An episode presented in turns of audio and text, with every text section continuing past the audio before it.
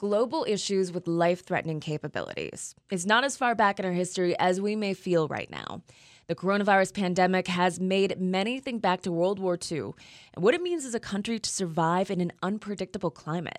Stephen Rachman is an English professor at Michigan State University and the co author of the book Cholera, Chloroform, and the Science of Medicine A Life of John Snow.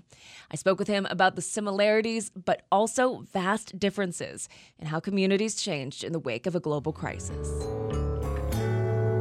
The connections, I think, have to do with marshaling resources towards something that, that affects us all. Um, I was talking to my students about this, and they they felt like this was the biggest event that has occurred in their lives, and and I think on a broad sense, uh, there's this this cultural memory of, of the country pulling together. I mean, these students have actually grown up with the deep irony that our country has been at war for, in its longest war in its history, but they don't feel it as such because on the home front we've been kind of trained to ignore our, our foreign conflicts uh, as a war effort. Um, so to me, that's that's the big emotional connection.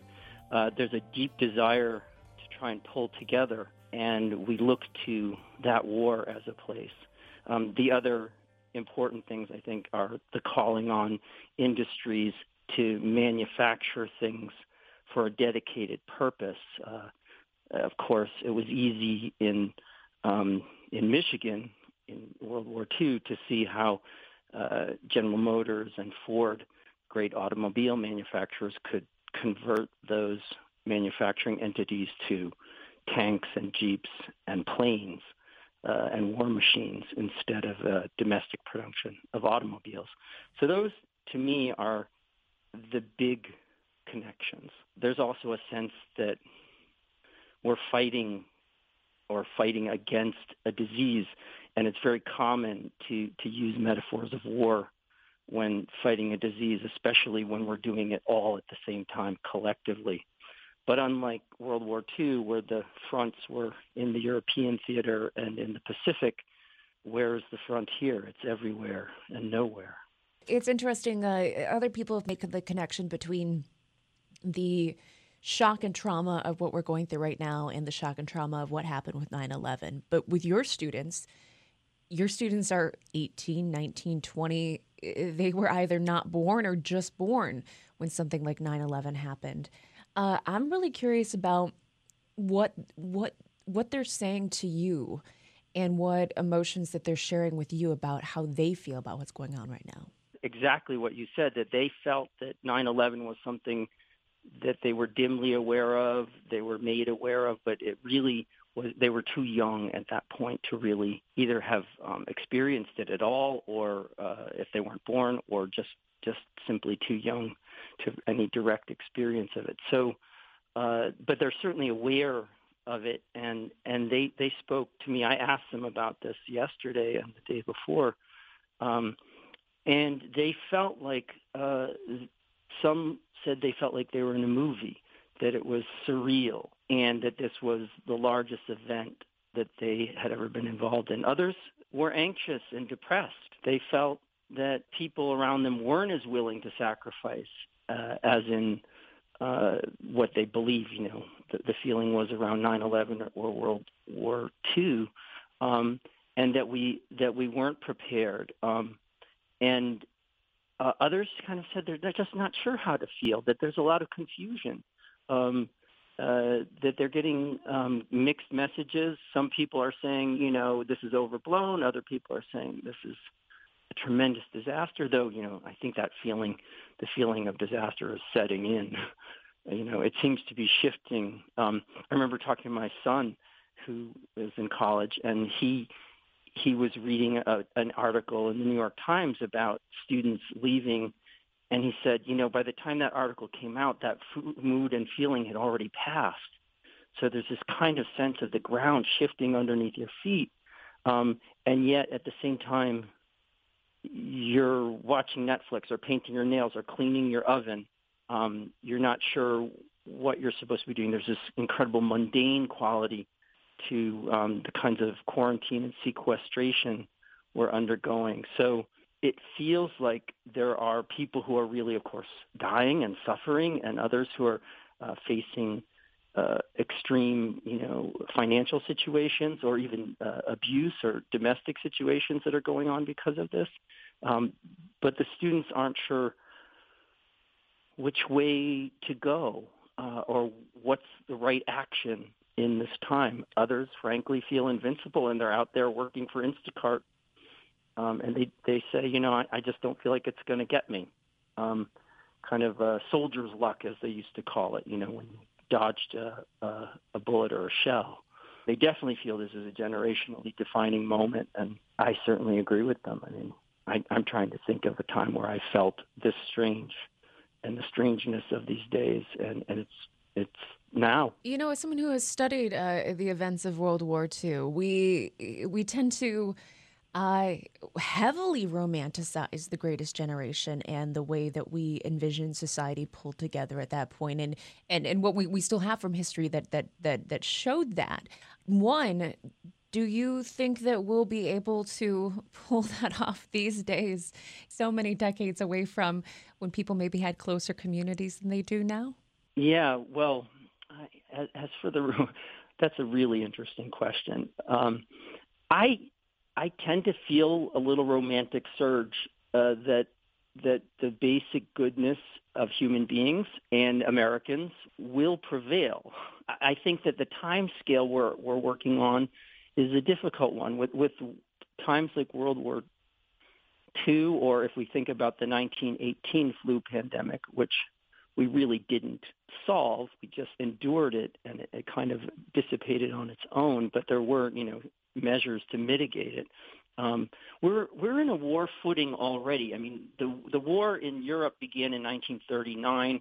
We entered the war in 1941. So there's a good several years and and we had been in a depression for a long time, for a decade. So the country had already taken a lot of measures um, to get itself prepared for the coming storm. We had some time to prepare our, our government, but our government is heavily divided, and um, and frankly, um, public health is something that I, I think our government finds difficulty in finding the money or the funds or the, the political will for preparedness. Of course, we're going to change for a while now, but um, you generally see we don't have the time in the sense when you're facing a, a global pandemic that's moving as fast as this one is.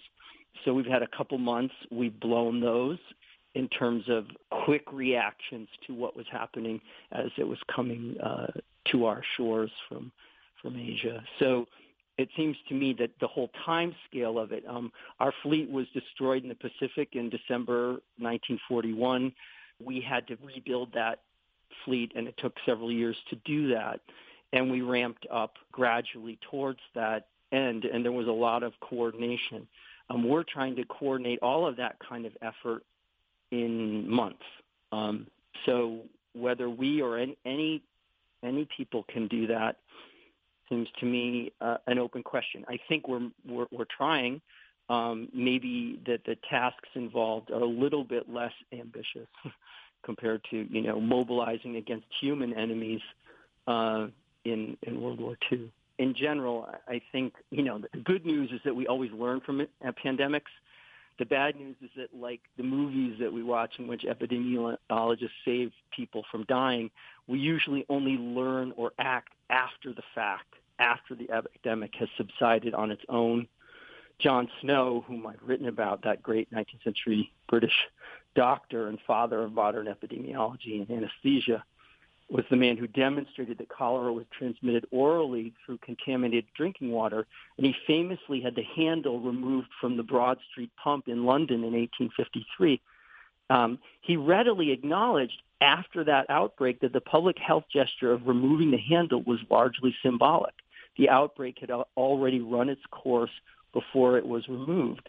But it stood as a symbol for public memory, and when cholera returned to London in 1866, they remembered Snow's work and protected the people who had depended upon the pumps and the public water. We need to continue to find ways to learn and keep our public health lessons alive for every generation.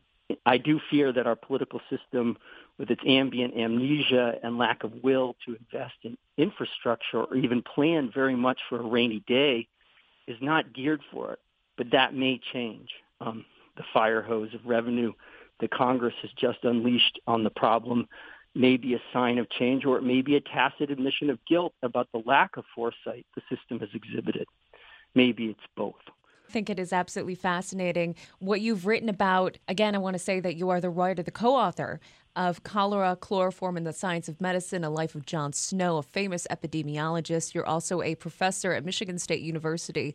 And by the way, we are talking to Stephen Rachman right now. And, and I want to ask you, as you studied uh, and researched for this book, what are some of the generational shifts that have happened in the wake of epidemics?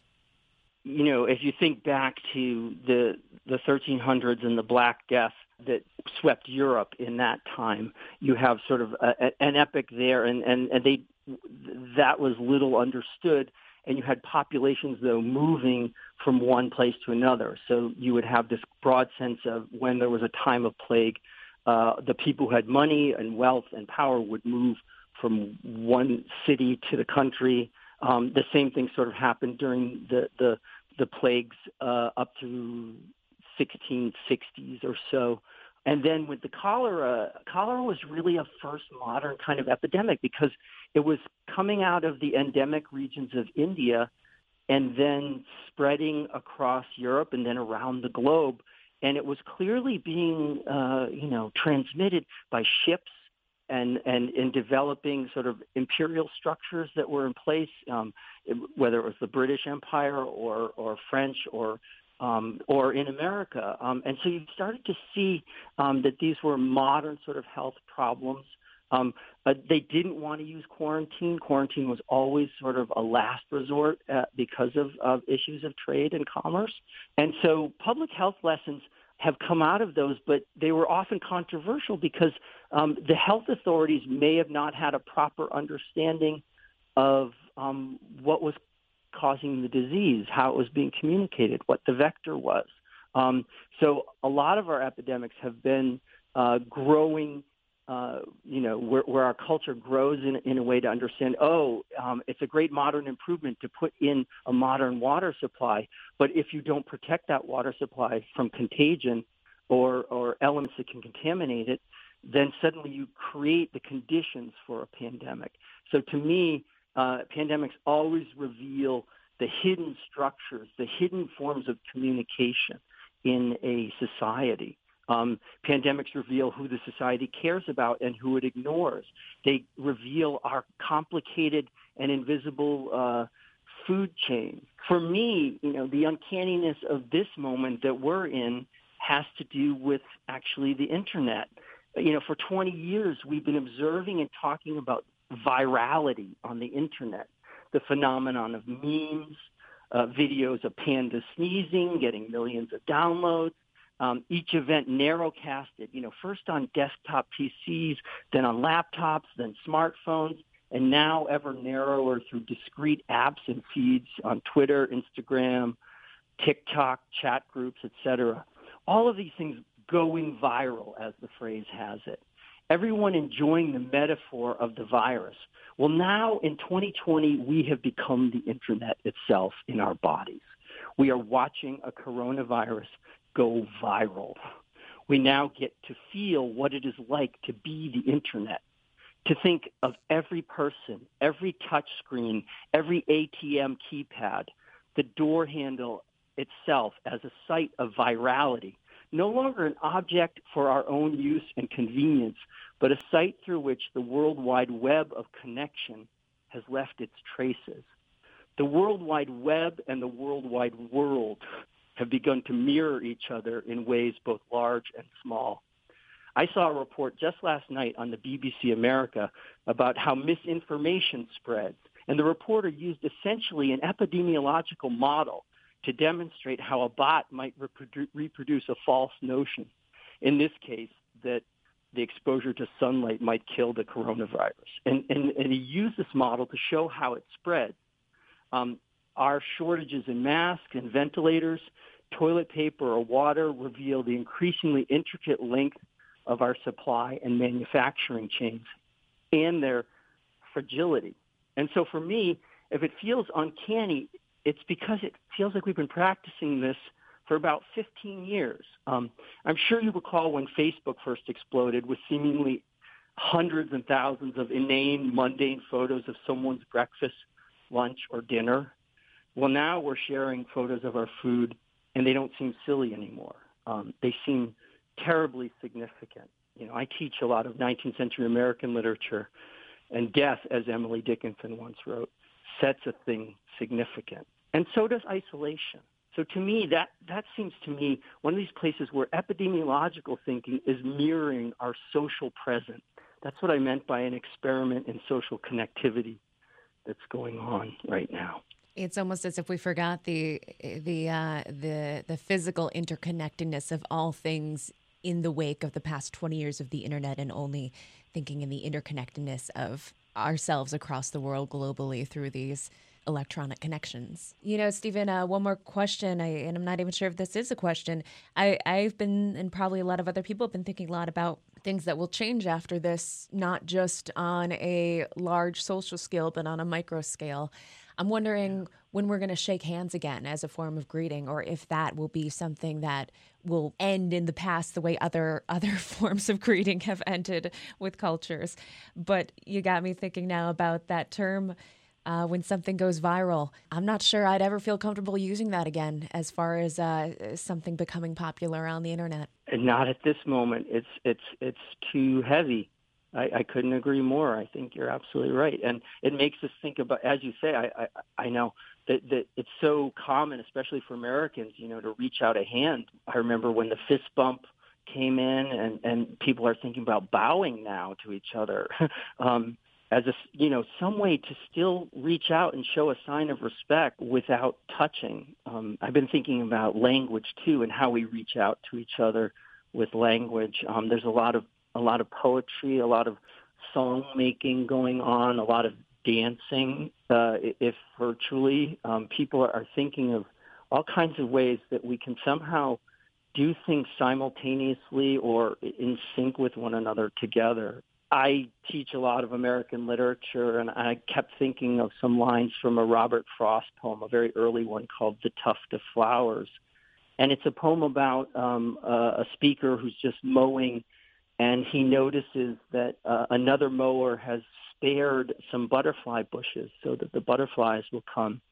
And and he thinks about that that gesture um, and analyzing the work of someone who's not present there but is someone working with him. And at the end of the poem he says he's kind of taking a break in the shade and he says and dreaming as it were held brotherly speech with one whose thought i had not hoped to reach Men work together, I told him from the heart, whether they work together or apart.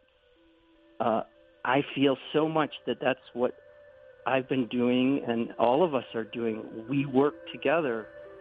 We tell our, each other from the heart whether we work together or apart. That seems to be the new way in which we as a, as a society will try to figure out how to go forward.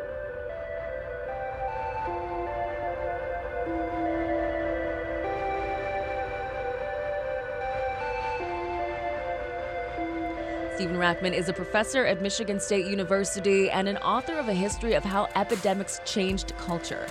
The book is called Cholera, Chloroform, and the Science of Medicine A Life of John Snow. I got to speak with them for Culture Shift.